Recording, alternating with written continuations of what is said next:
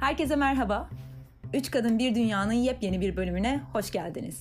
Biz ta lise yıllarından üç arkadaş her hafta pazar günü merak ettiklerimizi, bize ilham verenleri, farkındalık yaratmak istediğimiz konuları ve tabii bir de ruhumuzu doyuran kültür, sanat ve edebiyat önerilerimizi sizlerle paylaşıyoruz. Televizyon şovlarından bilimsel araştırmalara, ağlatan hikayelerden toplumsal kritiklere, ilham veren figürlerden öz keşiflere, hayatın her köşesinden ve dünyanın üç köşesindeki yerimizden, Paris, Londra ve İstanbul'dan sizlerleyiz. Ben Nazlı. Ben Ece. Ben Zeynep. Bu haftaki konumuz eğitim. Koronavirüsünün yarattığı kriz sürecinde fiziksel eğitimden online bir eğitime geçiş yapıldı. Bu konudaki öğrencilerin deneyimleri nasıl oldu? Online eğitimin fiziksel sınıf içinde yapılan eğitime göre avantajları ve dezavantajları neler? Bunları tartıştık. Hazırsanız başlayalım. Bugünkü konumuz eğitim koronavirüsten sonra %100 dijitalleşir mi? Yani zaten herkes biliyor aslında. Koronavirüs nedeniyle sosyal mesafeyi korumak için dünyanın hemen hemen her yerinde okullar eğitime ara verdi. Fiziksel olarak sınıf içindeki eğitime ara verdi. Ve bir kısmı çok hızlı bir şekilde aslında online eğitim vermeye adapte olurken başka bir kısmı ise bayağı bu süreçte bocaladı. Bu adaptasyon sürecinde kim daha neyi etkili yaptığı, kim daha kim neyi kötü yaptığı konularında bence okullar hani kendi içinde bir farklılık gösterirken ilk öğretim, yüksek öğretim onlar da bence e, aralarında büyük fark var. Yani şu anda zaten kimse okula gitmiyor. E, her şey online üzerinden yürüyor. Ama ben, benim bildiğim kadarıyla ve e, okuduğum kadarıyla da e, yüksek öğretim öğrencilerinde, master veya işte MBA öğrencilerinde büyük bir memnuniyetsizlik var. Kimse çünkü online eğitimin aslında sınıf içi eğitimi tam olarak birebir aynı olmadığını söylüyor. Bunun için bir sürü argüman var. İşte e, birebir aynı değil çünkü hocalarla e, etkileşim yok. E, kendi sınıf arkadaşlarımızla etkileşim yok. MBA öğrencileri için en büyük önemli olan şey networking. Networking yapamıyorlar. Ama bir yandan da şöyle bir argüman vardı eskiden koronavirüs öncesi. İşte yüzyıllardır eğitimin şekli değişmedi. Ne zaman %100 online eğitime geçeceğiz? Ya benim gördüğüm kadarıyla hiçbir zaman %100 online eğitim olmayacak. Çünkü insanlar memnun değiller gibi hissediyorum. Siz bu konuda ne düşünüyorsunuz? Peki bu memnuniyetsizliğin sizce ne kadarı korona ya da evde hapis olmaktan geliyor ve ne kadarı gerçekten online eğitimi sevmemekten geliyor? Bence onu ayrıştırmak şu an çok kolay değil çünkü hani dünya böyle normal şartlar altında olsaydı ve biz evden eğitime geçmiş olsaydık daha farklı bir hissiyat olabilirdi gibi geliyor bana. Yani aslında mesela eğitim kısmı sadece online olup öğrencilerin kendi arasındaki etkileşim yine dışarıda başka bir şekillerde devam edebiliyor olsaydı. Hani mesela öğrenci kulüpleri. Şu anda onlar da yok. Belki daha memnun olurlar mıydı? Olabilirlerdi. Ben biliyorsunuz bir süredir zaten uzaktan çalışıyordum. Bir şirketin içerisinde ve ben gayet de memnundum. Sadece karantinaya geçtikten sonra çok zorlu bir dönem başladı. Çünkü herkes çok stres ve hapis altındasın. Yani aslında evden çalışmanın ya da evden okula gitmenin şöyle avantajları var. Okulunu işini bitirdikten sonra canın ne isterse o an evden yapabilirsin. Yolda vakit kaybetmiyorsun. Bence tabii ki bir kampüste olmak okulda çok eğlenceliydi benim okul yıllarımda ama kampüse gitmek zorunda kalmamanın da birçok artısını, avantajını görebiliyorum ben ama karantina boyunca tabii ki başka zorlayıcı koşullar vardı. İnsanlar arkadaşlarını göremiyorlardı, dışarı çıkamıyorlardı, aileni göremiyorsun falan. Çok stresli bir dönem yani sonuçta.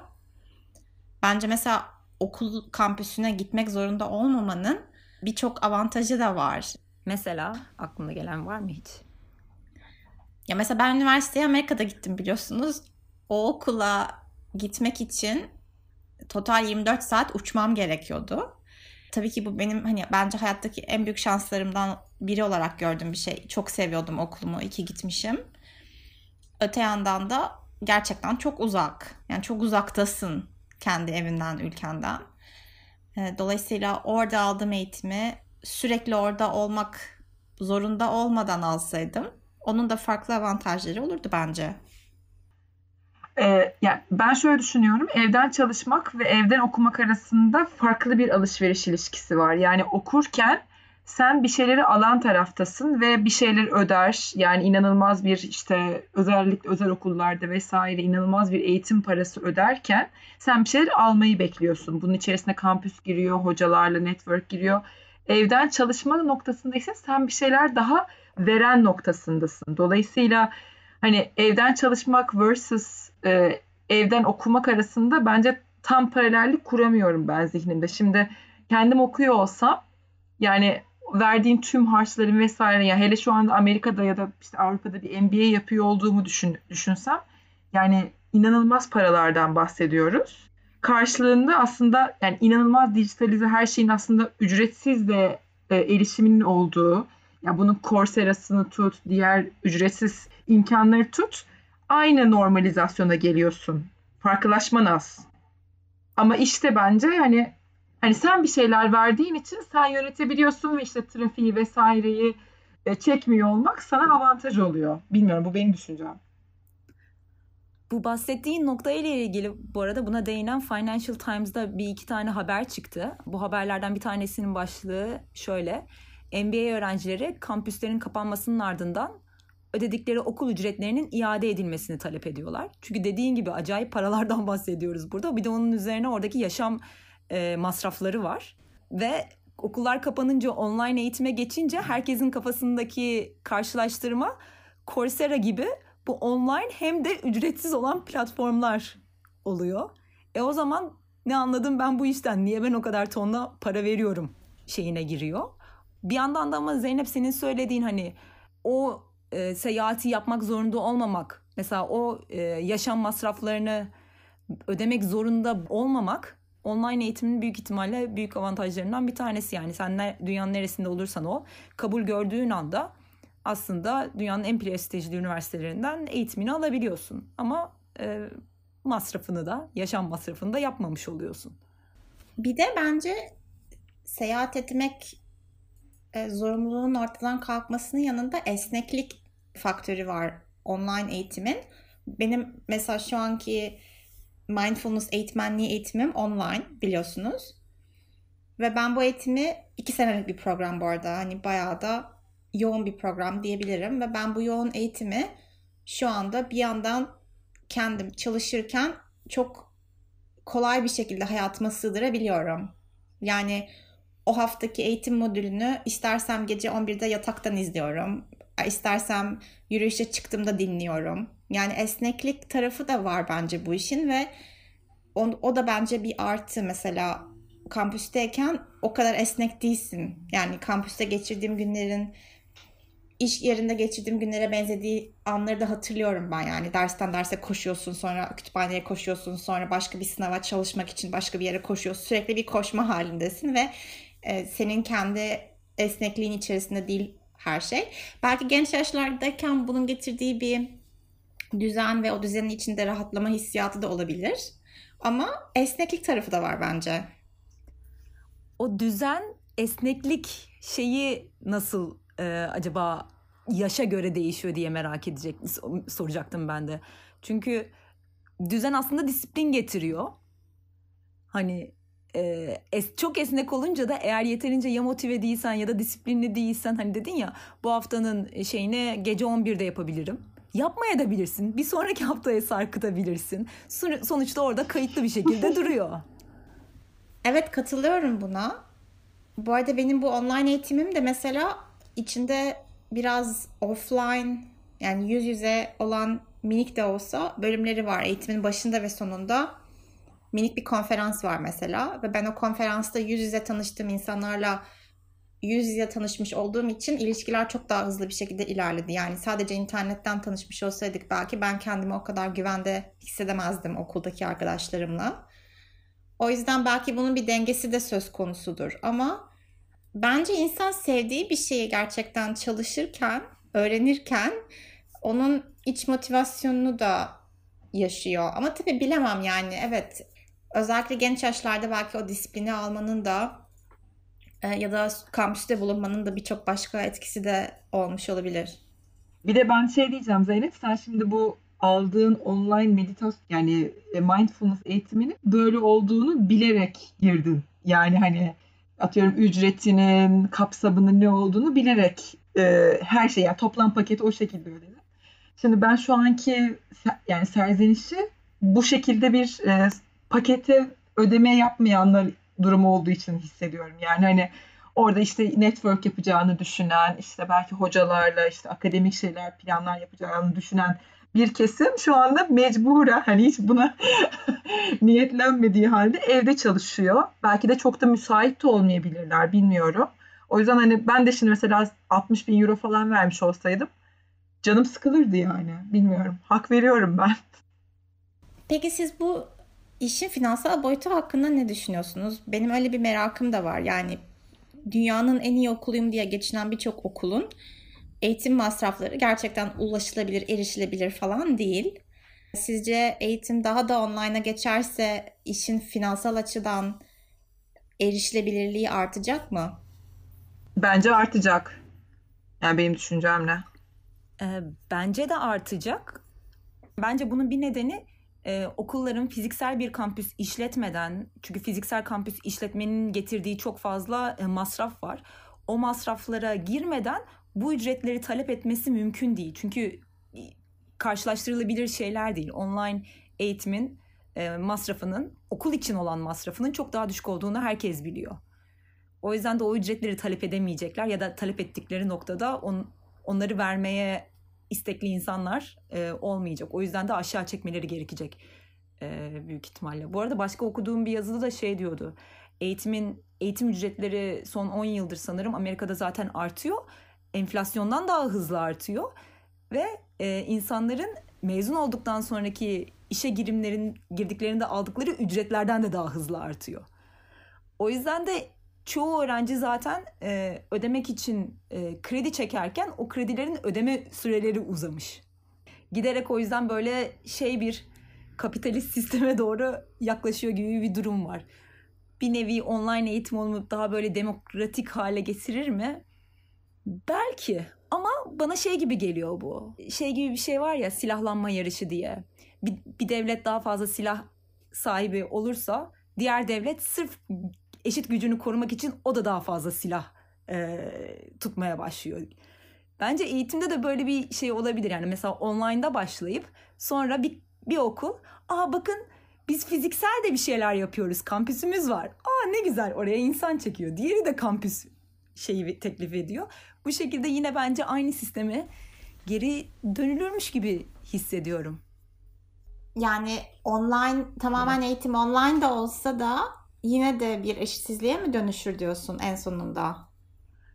Tamamen eğitim online olsa yine bazı okullar biraz daha avantaj biraz kazanmak için, öğrenci çekebilmek için minik minik fiziksel aktivitelere fiziksel lokasyonları hani böyle bir avantaj paketinde sunacakmış, sunmaya çalışabilir.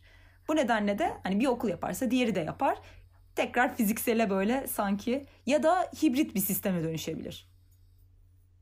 Bana hibrit bir sisteme dönüşürmüş gibi geliyor. Yani fiziksele bir noktada dönüş olacak ve bence sundukları işte bu online'ın getireceği esneklik de sanki bir ek paketmiş gibi konumlanacakmış gibi geliyor. Yani işte çocuklarınız isterlerse hiçbir şekilde işte servis kullanmadan, uçmadan e, online de alabilirler diye böyle ekstra bir paketle senin dediğin gibi ücretlerin de artacağı bir raddeye gelebilir ama umarım öyle olmaz. Çünkü bence hani o senin bahsettiğin o eğitim masraflarının artışı her seviyede var ve yani hani bizim kendi okuduğumuz zamanları düşünüyorum. E, ben şu anda e, çocuğumu gönderecek olsam ailelerin gönderdiği rahatlıktan daha zor bir şekilde gönderilmişim gibi bir algı içerisindeyim. Çünkü hani gelirler bu şekilde artmadı hiç kimsenin hayatında. Fakat okul masrafları ve yan paketler çok ciddi arttı. Ve tamamen bir hani kısır döngüye giriyor. Yani çocuğunu okula gönderiyorsun ya da iyi bir eğitim sağlamaya çalışıyorsun tamamen hapsoluyorsun sistemin içerisine gibi bir durum söz konusu. İlk öğretimde ne durumda? Şimdi EBA var. Ama bir de özel okulların kendi sistemleri mi var? Yani ben orayı tam çözebilmiş değilim. Zaten çok yakın değiliz hiçbirimiz. Ama e, böyle oradan buradan gördüğüm şeylerle böyle bir ikisli bir sistem varmış gibi. Hatta e, Zeynep'in Harikalar Diyarı'nda Instagram'da Zeynep. bununla ilgili bir sketch var. E, onu biliyor musunuz? İşte bir tane böyle daha gelir düzeyi yüksek bir anne şey diyor. Aa Eba mı? Yok bizimki ona gitmiyor. Tabii Alicik ona gidiyor herhalde diye böyle karşısındakini ezerek. Şey onu açıklamada yapmış ya ekonomik bakımdan avantajsız mı diyor. Ay Alicik EBA'ya gidiyor tabii ekonomik bakımdan avantajsız falan gibi bir şey söylüyor. Ya devlet okulları EBA şu anda ama özel okullar benim bildiğim kadarıyla herkes kendi öğretmenlerini bir şekilde dijitalize etti. Hani daha farklı bir paket sunmaya çalışıyor ama ne ölçüde farklılaştılar bilmiyorum. Ama EBA daha genel geçer tabii şu anda. Ya ben işin ebeveynler tarafını bilmiyorum ama teyzem öğretmen. Oradan öğretmen boyutunu biraz dinledim. Ve tabii Türkiye ya Türkiye'de altyapı olarak biz hazır olmadığımız için böyle bir şeye çok da pürüzsüz bir şekilde ilerlemiyor yani bol pürüzlü bir şekilde ilerliyor benim duyduğum kadarıyla. Ve e, öğretmenler de veliler de çok stres altında çünkü bu sefer çocuklar tüm gün evde olduğu için veliler tüm gün onlarla hani onlara destek olmak zorunda kaldığı için bir yandan da çalışmak zorunda oldukları ya da ev işleri var bir sürü başka şey var. Anne babalar için çok zor olduğunu duydum etrafımdaki anne babalardan. Öğretmen olan teyzem de ayrı bir şekilde şikayet etti. Stresle beraber aslında çocuklardan birazcık daha az şey bekliyor olmamız lazım yani daha anlayışlı olmamız lazım hani çocuklar birazcık rahatlasınlar oyun oynasınlar ama velilerde bazen öyle bir stresi var ki çocuğum geri kaldı stresi var ki o da öğretmenlere sonra tekrar yansıyor dedi. Yani böyle sanki hani çocuklar rahatsız, öğretmenler rahatsız, anne babalar rahatsız gibi bir durum var benim anladığım kadarıyla şu anda. Belki ebeveynler şey olsun da istiyor olabilir yani çocuğun bütün programının, günlük programının full dolu olması gerek ki hani o onda e, şeyini hallederken öğretimini neyse videolarını izlerken veli de kendi işini halledecek. Eğer çocuğun programı dolu değilse evinin etrafında boş boş geziniyor ve hani e, senin iş yapmanı engelliyor olabilir. Belki o, o nedenden dolayı da şey istiyor olabilirler. Tam tam gün program yapın. ne yapıyorsanız yapın ama. Arjantinli bir arkadaşım da şöyle dedi. Onun da evde iki tane 5 yaşında ve 8 yaşında oğlu ve kızı var.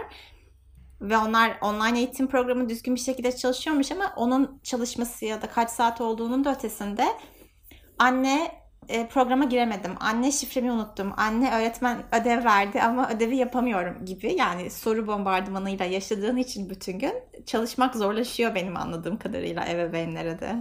Yani e tabii bir üniversite öğrencisi değil sonuçta kendi programını tutacak hani bilgisayarını kullanacak falan onu kurman gerekiyordur, açman gerekiyordur. Bak buraya tıklayacaksın. Bak belki mesela bu çocukların ileride online üniversite okumaları falan daha iyi olabilir. Belki öz disiplinleri daha iyi gelişir. Yani şu anda ilkokulda bu şekilde öğrenirlerse belki çalışmayı ileride daha dijital bir şekilde disiplinli olabilirler belki. Ya bu arada benim yani ben mesela kişisel olarak hani çevremdeki velilerden hep şeyi duyuyorum. İşte çocuğun aynen Zeynep senin dediğin gibi ödevine yardım etmek durumunda kalıyorlar. Bağlanamadım anne, bağlanamadım baba lütfen bağ vesaire hani yardım etme durumu oluyor. Ama bence yine de hani şimdi iki ay geçti ki bence iki hafta sonra falan başlamıştık galiba bu online eğitime. Ben mesela Türkiye'de çok hızlı hızlanabildiğini düşünüyorum bu sürecin. Ben hiç beklemiyordum böyle bir hani bir anda eğitimin böyle bir 180 derece dönüşebileceğini hiç ummuyordum. Ama demek ki bir altyapı çalışması da varmış paralel. Yani bazen güzel şeyleri de söylemekte fayda var. İyiymiş demek ki bazı şeylerin altyapısı ki okulların, özel okulların vesaire bu kadar hızlı transforme olabildi. Mesela ben EBA'dan da şaşırmıştım. Mesela geçen gün okudum aslında EBA altyapısı 2012 yılında kurulmuş Türkiye'de. Yani 2012 dediğimiz şey 8 yıl önce. Demek ki birileri bir şeyi yani öngörmüş diyemeyeceğim ama bir e, bakış açısı değişikliğine demek ki bir tohumunu atmışlar. Çok imkansız bir anda bunun böyle değişmesi aksi takdirde yatırım yapılmamış olsa. Şöyle bir şey geldi aklıma yani tabii böyle bir e, altyapının hani ta o zamandan beri kurulmaya başlamış olması güzel. Hani en azından şu anda bir hızlı bir geçiş oldu ama Instagram'da gördüm. Böyle bir tane sanırım e, yanlış olmasın ama e, Van'da çalışan bir ilkokul öğretmeni e, koymuş bir video. E, iki tane öğrencisi e, masa çekip öğretmenin evinin önünde çalışıyorlar bilgisayarlarıyla.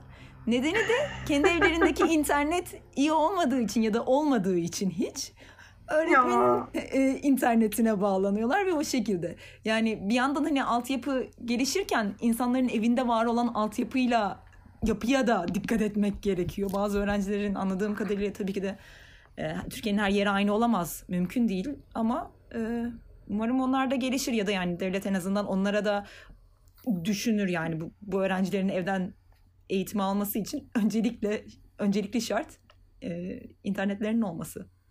Yani şimdi şeyi düşündüm Nazlı.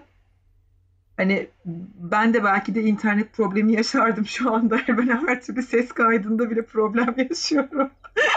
şu anda ben bile belki online öğrensem bazı şeylerde sıkıntı yaşar mıydım acaba diye düşünüyorum. Bilmiyorum.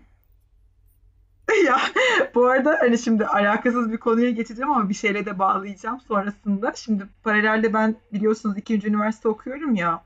Şimdi bizim de vizeler geliyor ve her şey online vize olacak. Şimdi mesela dün deneme sürümünü yaptım. Hani çünkü okulda atıyor işte online denemeyi yapın vesaire. Ya mesela şey açısı olacak. Her şey online olacak ama sınav sisteminin e, objektifliği de bir soru işareti olacak. Çünkü yani her türlü soruyu ben telefonla konuşarak yapabilirmişim gibi hissediyorum ya da Google'dan cevabını öğrenebilir miyim acaba gibi hissediyorum. O kontrol de biraz e, zor olacak gibi. Yani nasıl olacak? Mesela dün haberlerde okudum. Şey ikinci bir kamera koyma projesi varmış bazı üniversitelerde. Yani ikinci bir kamera koyacaklarmış odalarına. Hani kontrol gibi. Öğrenciler de itiraz etmişler böyle bir şey kabul etmiyoruz diye. Ama tabii okul yani okulları da düşünüyorum. Nasıl hani o disiplin konusuna geri dönersek öğrenciler o disiplin kültürü de olmayabilir. Ve bir şekilde de yani monitör etmeleri gerekiyor. Bilmiyorum. Bence o zaman belki ezber bazlı sorulardan daha yorum bazlı evet. sorulara geçiş yaparak insanların da biraz sorgulama, yorumlama yeteneklerini geliştirecek sınavlar hazırlayabilirler. Ben bence herkesin hayrına olur. Bence de yani benim üniversitede o kadar çok sınavım vardı ki mesela açık kitap yani bütün kaynaklar her şeyi açık, her şeyle gelebilirsin sınava. Ama öyle bir soru sorarlardı ki eğer konuyu iyice öğrenip pekiştirmediysen kafanda cevap veremezdin yani. O yüzden bence de sistemi iyi yönde etkiler bu. Bir de bu işin bence sosyal bir boyutu da çok enteresan. Ben bir süre önce okuduğum New York Times'da David Brooks'un bir tane makalesinden çok etkilenmiştim. Bu makale öğrencilerin sevdikleri insanlardan öğrendikleriyle ilgiliydi. Yani şöyle bir tez öne sürmüştü David, David Brooks.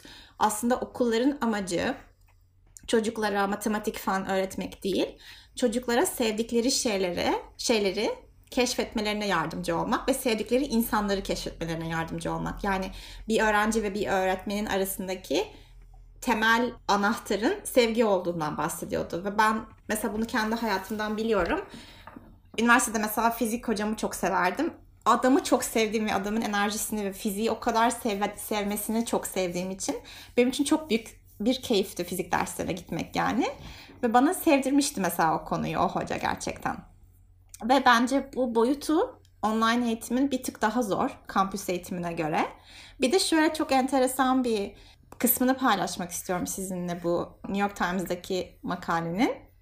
Patricia Kuhl diye bir araştırmacı University of Washington'da bir araştırma yapmış. Çocuklara Çince dersi vermişler. İki gruba ayır, ayırmışlar. Birinci gruptaki çocuklar yüz yüze bir öğretmen tarafından direkt göz kontağı kurarak Çince öğrenmiş. İkinci gruptaki çocuklar da bir video izleyerek Çince öğrenmişler. Yani bir ekran karşısında. Ve çocukların ekran karşısında dikkatlerini verdikleri görülmüş fakat pek bir şey öğrenmedikleri görülmüş. bir şeyi etkili bir şekilde öğrenmenin çok önemli parçalarından biri de gerçekten işin duygusal boyutu. Dolayısıyla o duygusal boyut ekranların arkasından ne kadar aynı efektif, efektiflikte, e, aynı sağlıkta kurulabilecek büyük bir soru işareti. O yüzden bence sistemler olabildiğince hibrit olursa yani tamam esnek olsun işte e, sen yine öğreneceğin şeylerin birçoğunu okuyarak öğren, video izleyerek öğren ama ilişki kurma tarafında okulların çok hibrit olması gerekecek bence. Yoksa zaten hali hazırda var olan bu psikolojik krizler yani işte depresyonların artması, e, sağlık yani psikolojik sağlıkla ilgili birçok e, dünyanın yaşadığı sıkıntı daha da artacaktır bence.